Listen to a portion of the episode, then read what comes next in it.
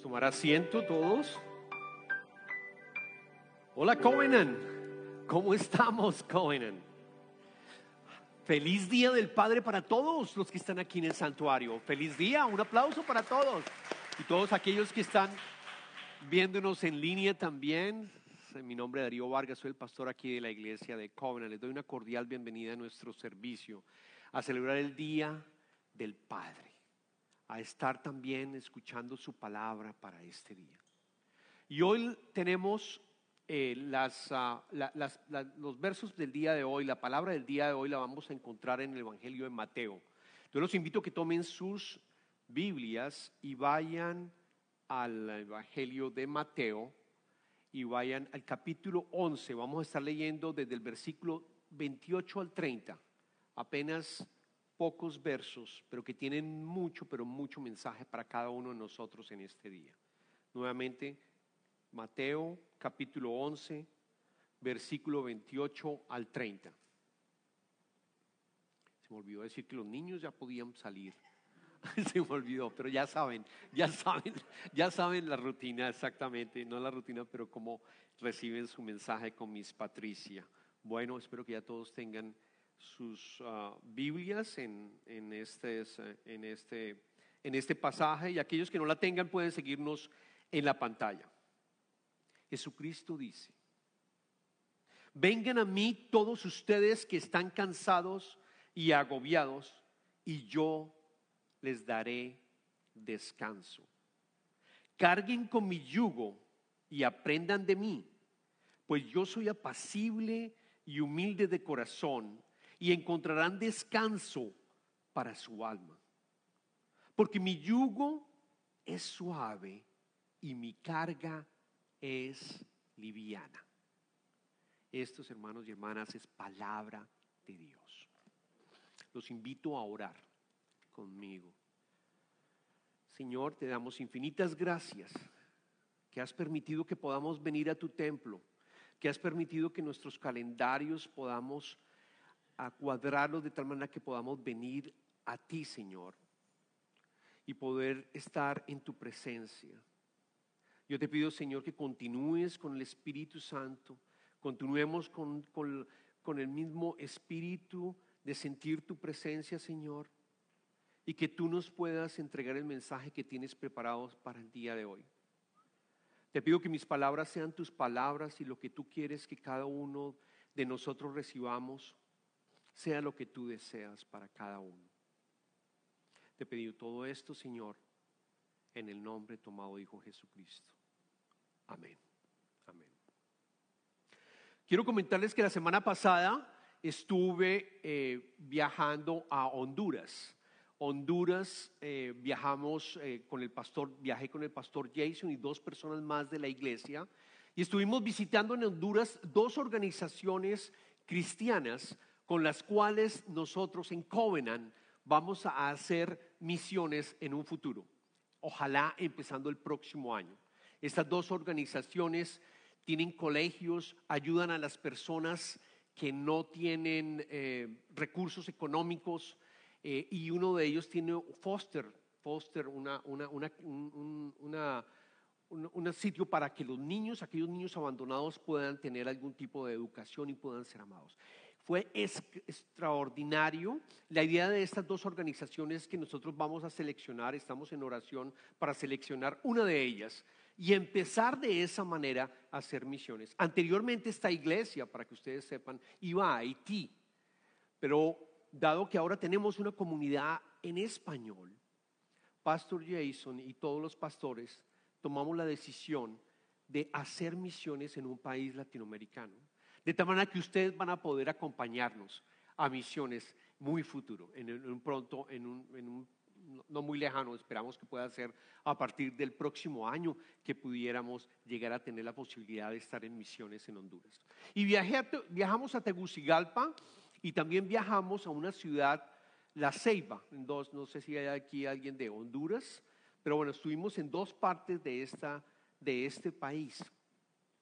Y una de las cosas y una de, de, las bendiciones que recibí la semana pasada es que pude descansar. no significa que no pueda descansar acá, pero aquí, allá, perdóname, tuve un tipo de descanso diferente. Primero no tenía el teléfono porque no había contratado roaming, entonces no tuve ningún tipo de teléfono roaming, no había mensajes, no había llamadas. Y por otra parte, en la posibilidad de dormir más de ocho horas, de por llegar a, a las seis de la tarde, después de haber estado trabajando en las misiones, caminando, cansados, y llegar a ese atardecer, porque los países cercanos al Ecuador, que muchos de nuestros países en Latinoamérica son así, a las seis de la tarde oscurecen. ¿Y qué pasaba? Llegábamos a la organización, hacíamos un resumen de todo lo que habíamos hecho, orábamos, cenados, cenábamos y alrededor de las ocho o nueve de la noche ya estábamos acostados. Delicioso. Tuvimos un descanso realmente del cuerpo y del alma. Fue algo que hacía, me hacía falta y no sé a ustedes, amigos, si ustedes han logrado descansar últimamente. Les pregunto, ¿cuántas, hace cuánto que no pueden llegar a dormir más de ocho horas en su casa? Algunos levantan la mano, otros no. Eso es lo que vamos a estar hablando en el día de hoy. Eso es lo que estamos mirando en el día de hoy. Eso es lo que vamos a aprender el día de hoy, porque Jesucristo en estos versos que nos dio, que le dijo a sus discípulos en aquel entonces y que son válidos en este momento, le dijo a todos, empezando con el verso número 28, volvamos a recordarlo, les dijo, vengan a mí todos ustedes que están cansados y agobiados y yo les daré descanso. Vengan a mí todos, quiero que subrayen la palabra todos eso involucra absolutamente todos.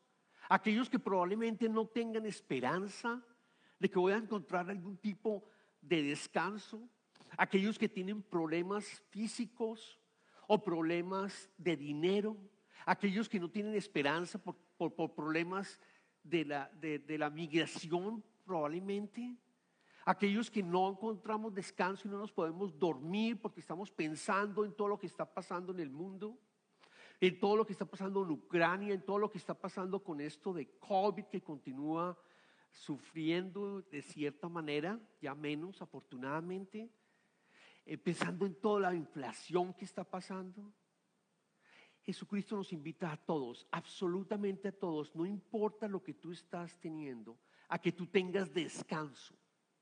Y vamos a ver que es un descanso no solamente del cuerpo, es un descanso del alma es un descanso del alma, absolutamente, completo. Entonces vamos a, responder dos preguntas importantes. Primero, ¿por qué tenemos que descansar? Suena obvio, pero voy a mencionarles algo específico que tiene que ver con la prisa, que tiene que ver con estar ocupados todo el tiempo, que tiene que ver con llenar nuestras agendas continuamente. Por eso este sermón se llama Del apuro al descanso, parte de las series. Porque nosotros cuando tenemos a Jesucristo tenemos la posibilidad de liberarnos de algo a algo. La semana pasada estuvimos aprendiendo que podemos liberarnos del caos al orden. Hoy vamos a ver del apuro al descanso. Una parte específica que tiene que ver con cómo descansar. Evitar que estemos totalmente ocupados en nuestro calendario, en, nuestro, en nuestra agenda. Entonces, ¿por qué tenemos que que descansar. Lo mencioné cuando dije lo de Honduras y yo les pregunté a ustedes. Ustedes saben, me puse a investigar, el número de horas que el ser humano dormía antes de la invención del bombillo, de la luz, de la luz ah, del, bombillo como tal. Tomás Edison lo diseñó y lo inventó en el año 1879. Antes de 1879, en promedio, el ser humano dormía, créanlo no, 11 horas. 11 horas completas de sueño. ¿Saben cuánto es el promedio hoy en día? Y estuve investigando, 7 horas. 7 horas, 7 horas. Estamos constantemente en déficit de sueño y tratamos de ganarle más y más, incluso ver cómo hago yo para tratar de aprovechar las horas en la noche. Con la llegada de la luz, ¿qué pasó? Empezamos a tener diferentes tipos de turnos, ¿no? Tuvimos turnos ahora eh, las fábricas 7 por 24, las fábricas dejaron de, de cerrar, las, igual ocurre con los restaurantes, dejaron de cerrar 7 por 24. Y estamos adicionando más y más y más a nuestro calendario. Estamos robando, creando de cierta manera tiempo artificial cuando sabemos que no tenemos sino 24 horas. Nosotros no fuimos diseñados para estar trabajando más de, eh, trabajando más de, de, lo que, digamos, de descansar. No fuimos diseñados para descansar menos de ocho horas. Y vamos a, a mirar, vamos a mirar adicionalmente lo que ocurre incluso sin, no quiero hablar de la televisión, pero sí quiero hablar del teléfono, porque fue otra de las estadísticas que quiero traerles para hoy. Con el tema del teléfono, nosotros estamos adictos a todo lo que tenga que ver con las noticias, social media, han escuchado ustedes bastante. Les traigo unas estadísticas de lo que, de lo que en este momento hicieron una entrevista a múltiples personas, miles de personas, esto pueden encontrar en internet, eso fue a finales del año pasado. Le preguntaron a las personas, prenda para este ejercicio en su celular y mire cuántas horas usted está en su teléfono mirando aplicativos que no son de su trabajo. Es decir, no correo electrónico, algunos que trabajan quizás con algún aplicativo para hacer delivery, no incluya eso. Mire solamente el resto de aplicativos y cuente cuántas horas en el día usted utilizó su teléfono. Les traigo la gráfica para que se den cuenta que alrededor del 46% de las personas respondieron entre 5 a 6 horas al día. 5 a 6 horas. Y las siguientes de 3 a 4, 22%. Estamos hablando que el 68% de las personas, más de 3 horas gastamos en el teléfono, mirando el teléfono totalmente ocupados. Lo último que miramos antes de acostarnos es el teléfono. Y les aseguro que lo primero que miramos es el teléfono o no. Yo me siento también culpable de hacerlo. Estamos constantemente conectados digitalmente. Entonces, ¿por qué tenemos, por qué tenemos que descansar? Porque estamos completamente llenos en nuestra agenda. Y esa es una es una de las armas que usa el enemigo para que nosotros no crezcamos espiritualmente. Quiero repetirlo. El estar ocupados todo el tiempo, el estar ocupados y llenar nuestras agendas completamente, es un arma que usa el enemigo para que tú no crezcas espiritualmente. Uno de los de, los, de las personas que, que me gusta como teólogo se llama Dallas Wheeler y recomiendo sus libros. Dallas Wheeler escribió y dijo, en nuestra vida, cuando le preguntaron, ¿cuál es el peor enemigo para crecer espiritualmente? ¿Qué me recomienda para crecer espiritualmente? ¿Qué me recomienda para que yo pueda crecer? Él dijo, en nuestra vida la prisa es el gran enemigo de la vida espiritual.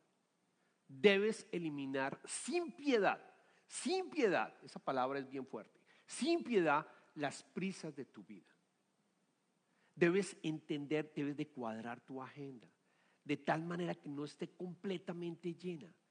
¿Por qué, ¿Por qué no? ¿Por qué? Porque no tienes entonces posibilidad de estar en presencia de nuestro Padre, de poder orar, de poder estar con Él, de poder decirle, mira, yo tengo estos problemas, Padre, necesito que me ayudes. Tú tienes que cuadrar tu agenda de tal manera que eso sea posible. Si hoy en día no lo puedes hacer, significa que estás teniendo realmente una enfermedad, le llaman horiness eh, sickness en, inglés. Significa que estás constantemente tan ocupado que, que tu atención ya ni siquiera, ni siquiera tu atención puede estar relajada por unos momentos, porque tienes que estar haciendo algo constantemente. La otra autora es una autora holandesa Corrie ten Boom, quien dijo, si el diablo, esa me encanta, si el diablo no puede hacer pecar, te mantendrá ocupado. Si el diablo no te hace pecar, te va a mantener ocupado. ¿Por qué? Porque nos separa de Dios y nos separa de otros hermanos. Nos separa, nos va bailando, nos va bailando. Entonces, ¿cómo hacer? ¿Cómo hacer? ¿Cuál es el remedio? Jesucristo nos lo dijo claramente. Lo dijo hace dos mil y más años. Vengan a mí, voy a leerles el verso 29 y 30. Vengan a mí todos que están ah, agobiados y encontrarán descanso. Cansados y agobiados. Pero en el verso 29 y 30, que vamos a colocar, viene la recomendación por parte de Jesucristo. ¿Cómo resolvemos el problema? Carguen con mi yugo, verso 29 y 30. Carguen con mi yugo, y aprendan de mí, porque yo soy apacible y humilde de corazón, y encontrarán descanso para su alma, porque mi yugo es suave y mi carga es liviana. Yo creo que subrayen la palabra carguen y subrayen la palabra aprendan, porque es lo que vamos a, a terminar estudiando en el día de hoy. Carguen mi yugo. El yugo en esa época de Jesucristo es el mismo, la misma herramienta que hoy conocemos para aquellos que, para cuando, estamos nosotros haciendo, cuando, se está haciendo agricultura. El yugo es una herramienta para lograr colocar dos animales, dos bueyes, que estén básicamente colocados con un pedazo de madera y con unos lazos, de tal manera que puedan llegar a cargar las carretas o los arados y preparen la tierra para que pueda llegar a, a, ser, a ser, sembrada. Yo les traigo una imagen del yugo, obviamente no, yo creo que todos lo entienden, pero, pero, pero claramente es algo que se coloca y que se ajusta al cuello de, del animal, se ajusta al cuello del animal. El animal no se puede ir para ninguno de los dos lados, está yéndose hacia, hacia donde lo están llevando para llevar a cargo llevar a cabo la carga. ¿Y saben qué hace cuando Jesucristo dice aprendan? ¿Saben, ¿Saben qué se hace cuando un animal recién llegado, un buey recién llegado, para que aprenda a manejar el yugo, lo colocan con otro animal que tenga más experiencia, otro animal que sepa manejar el yugo? Lo colocan allí. ¿Y qué sucede con ese animal que no tiene experiencia? Trata de irse por su lado al principio trata de jalar, trata de tirar, trata de irse, no, yo quiero manejarlo todo por mi lado. Yo quiero ir por este lado, yo no quiero ir tan despacio, yo quiero ir por allá. Y el yugo es pesado, empieza a cargar en vez de compartir la carga. Empieza a, sentir que no es suave, a sentir que la carga no es ligera. Luego al final ese animal aprende, aprende del otro buey, aprende del otro animal, de que si va despacio y va caminando al mismo paso, puede llegar a, compartir la carga y va a ser el yugo mucho más suave, mucho más liviano. Esa es la invitación que nos está haciendo Jesucristo. Carguen con mi yugo. Carguen con mi yugo significa invítame a hacer todas las actividades que tú tienes, que tú haces en el día. Invítame a tu agenda. ¿Por qué no me invitas a tu agenda? ¿Por qué no me invitas a tu calendario? ¿Por qué no abres un espacio y te vas a dar cuenta? Te vas a dar cuenta que conmigo vas a ser quizás más, con toda seguridad, más productivo. Y vas a poder abrir espacios y vas a poder descansar. Vas a poder descansar. Es, esa es la gran invitación, que puedas a llegar a tener una vida mucho más, descansar en el alma, que es otra de las cosas que quiero decirles. Jesucristo nos dice, a veces pensamos que es descansar en el cuerpo, pero es descansar en el alma. Y yo quiero que, decirte que el alma, el alma, quizá no te has preguntado sobre tu alma, pero el alma es todo lo que integra tu cuerpo, tu ser, perdóname tu ser, absolutamente todo. Incluye el cuerpo, incluye tus pensamientos, incluye tus deseos, incluye absolutamente todo. Es, es, es, es el, el, el, el, ser como tal. Por eso decimos a veces que cuando uno mira a una persona, ¿no les ha pasado? Que usted le dice a una persona, lo mira uno a los ojos y, uno se da cuenta que algo está pasando con esta persona, que está triste, algo pasa con esa persona. Porque los ojos son eh, la ventana del alma. Y las escrituras también lo dice que los ojos nos permiten a nosotros ver cómo se encuentra el alma. Por lo tanto, por lo tanto, el descanso que nos invita a Jesucristo es un descanso completo, es un descanso del cuerpo, es un descanso también del alma. Lo otro que nos invita es a aprender, noten lo siguiente, aprender. Lo que nos está diciendo Jesucristo es aprendan de mi estilo de vida. Eso es lo que nos está diciendo. Aprendan cómo viví yo cuando estuve en la tierra como ser humano. Divino, eh, completamente divino, completamente humano. Aprendan de mí, aprende de mí. Y yo los invito que cuando lean las escrituras empiecen a darse cuenta cómo era Jesucristo. Porque de nuevo, la idea es aprender como si yo tuviera el yugo de Jesucristo. Entonces, como discípulo, que es un estudiante, que es un aprendiz, voy a aprender cómo Jesucristo vivió su ministerio y su vida. Nunca estuvo corriendo. Les pregunto a ustedes, ¿vieron a Jesucristo? ¿Han leído Jesucristo que Jesucristo iba deprisa para un lado para el otro? No. Jesucristo despacio gozaba y vivía en el momento presente comía con las personas, incluso con personas que no le agradaban a los fariseos, con prostitutas, sanaba a los enfermos constantemente en amor. Y les digo que su agenda debió haber sido bien, pero bien agitada. Estamos hablando del Hijo de Dios que vino a ser crucificado por nosotros.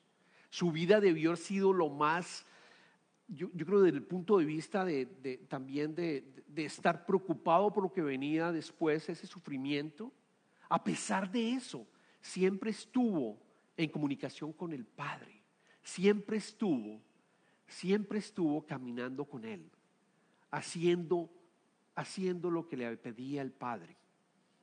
Entonces tenemos que aprender de Él y hay dos cosas que podemos, y quiero que se lleven en el día de hoy, dos cosas que podemos aprender de cómo es el estilo de vida de Jesucristo. Lo primero, Jesucristo tenía tiempo, llevaba a cabo tiempo de solitud y silencio.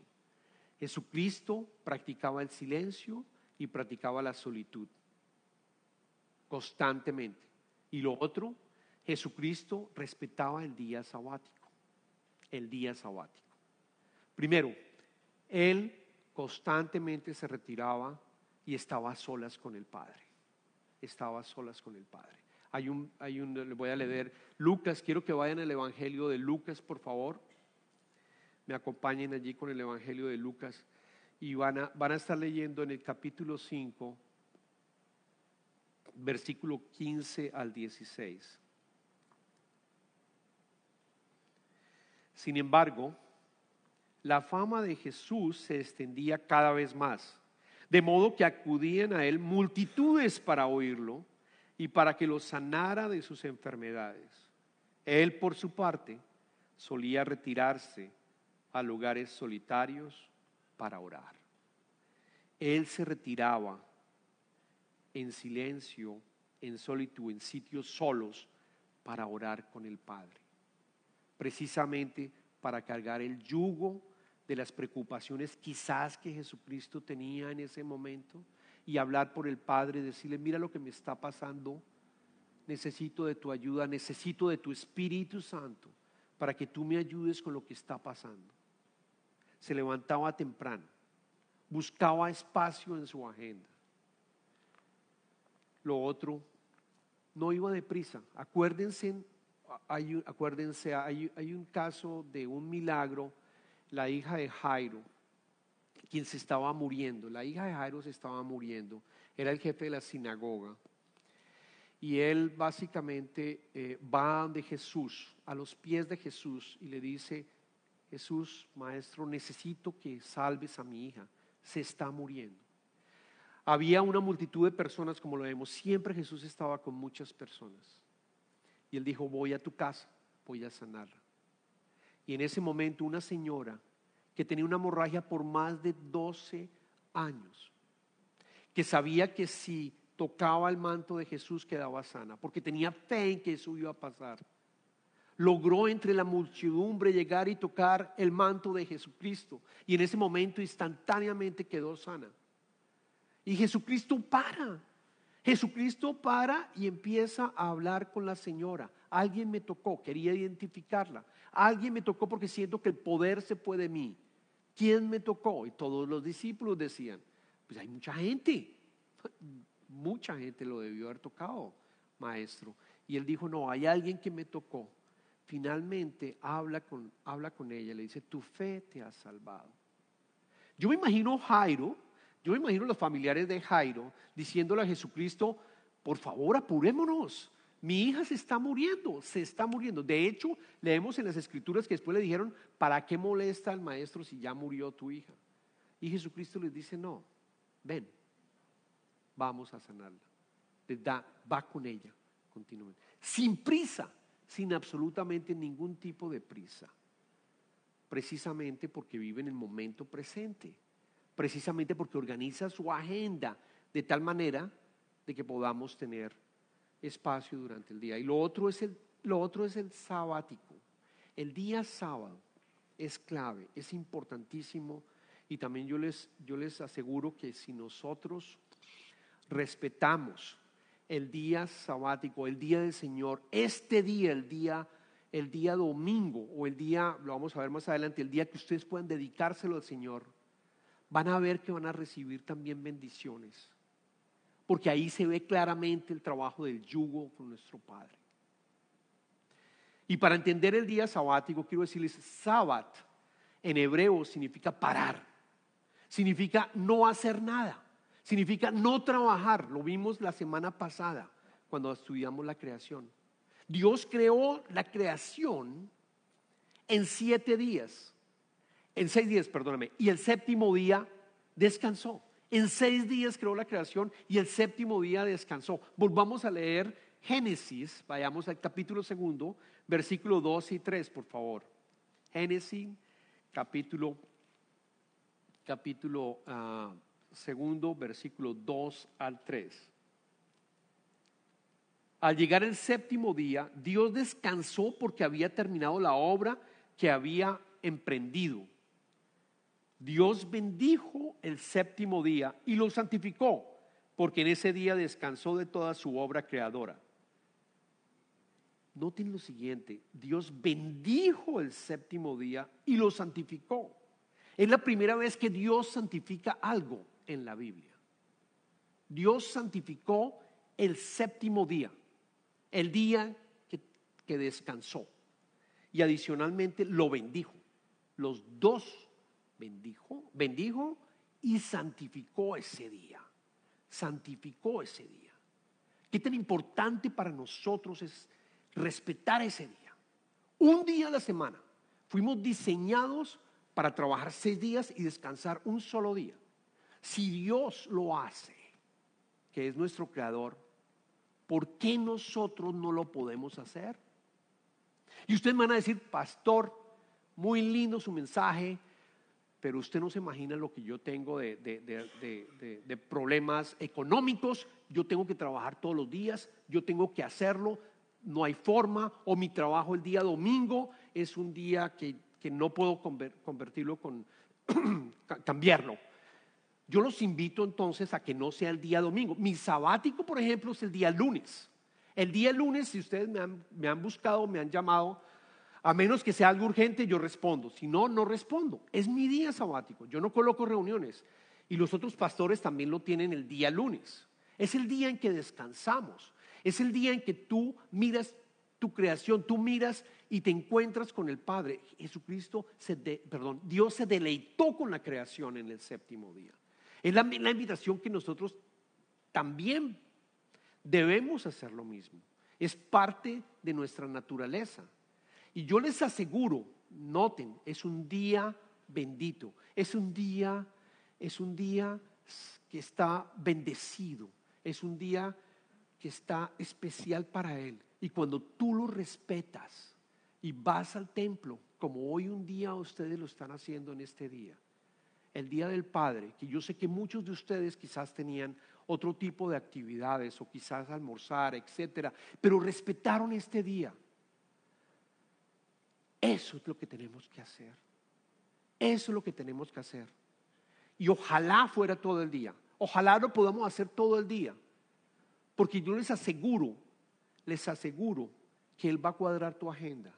Les aseguro que tus necesidades van a ser cubiertas porque Él cumple sus promesas. Él las cumple, Él nos da, Él entrega, Él abre puertas. Pero si tú quieres ser Dios en tu vida y trabajar, incluso el día en que Él nos pidió que se lo honráramos, vas como el buey que no sabe manejar el yugo y tu carga va a ser más pesada y tu carga va a ser más fuerte. Te lo puedo asegurar. Si nos vamos nosotros a Éxodo, solo para resumir el, mensaje que les, que les da, que le dio Dios al pueblo de Israel, a nosotros. Vayámonos al libro de Éxodos, capítulo 20, versículo 8 al 11. Es uno de los mandamientos. Todos hemos estudiado los mandamientos. Este es uno de los mandamientos. Dios dice, acuérdate el sábado para consagrarlo. Trabaja seis días y haz en ellos todo lo que tengas que hacer. Pero el día séptimo será un día de reposo para honrar al Señor tu Dios. No hagas en ese día ningún trabajo, ni tampoco tu hijo, ni tu hija, ni tu esclavo, ni tu esclava, ni tus animales, ni tampoco los extranjeros que vivan en tus ciudades. Acuérdate de que en seis días hizo el Señor los cielos y la tierra, el mar y todo lo que hay en ellos, y que descansó el séptimo día. Por eso el Señor bendijo y consagró el día de reposo. Noten, por eso el Señor bendijo y consagró el día de reposo. Es una invitación a deleitarnos a nosotros es una invitación a estar con el Padre. Si no lo puedes hacer el día domingo por trabajo, trata de abrir un día en la semana. Y yo los reto a que empiecen a tener estas dos prácticas poco a poco. Cuadrar mi agenda, tu agenda, para que puedas orar al Padre. Y por otro lado, dedicarle un día. Dedicarle este día a Él. Dedicarle el día del Señor. Y hablamos. Quisiera tomarme un café contigo. Quisiera en verdad que me cuentes cómo te fue después de que tú hayas hecho esta práctica. Así que esa es la invitación para que podamos estar compartiendo el yugo del Señor. Oremos. Padre, te damos infinitas gracias por tu palabra. Gracias por esos versos y ese mensaje que Jesucristo nos dio a cada uno de nosotros, a todos nosotros. Y yo sé, Señor, yo sé, Señor, que todos los que, que, la mayoría de los que nos están escuchando quizás está preguntando, yo no puedo hacer esto. Yo tengo demasiado en mi vida. Mi agenda está demasiado ocupada, Padre. Yo no puedo liberar cosas de mi agenda. Pero yo te pido, Señor, que con el poder de tu Espíritu Santo, a cada una de estas personas, hijos tuyos, que tú los amas, que está dudando, Señor, de que esto sea posible, que tú, Señor, los invite a caminar la vida al lado tuyo, de tu Hijo Jesucristo. Que con el Espíritu Santo podamos ir aprendiendo poco a poco, Señor, cómo vivir esta vida y podamos entregarle las cargas y las aflicciones que nosotros tenemos a ti, Señor. Te pedimos esto, Señor, en el nombre de tu amado Hijo Jesucristo. Amén.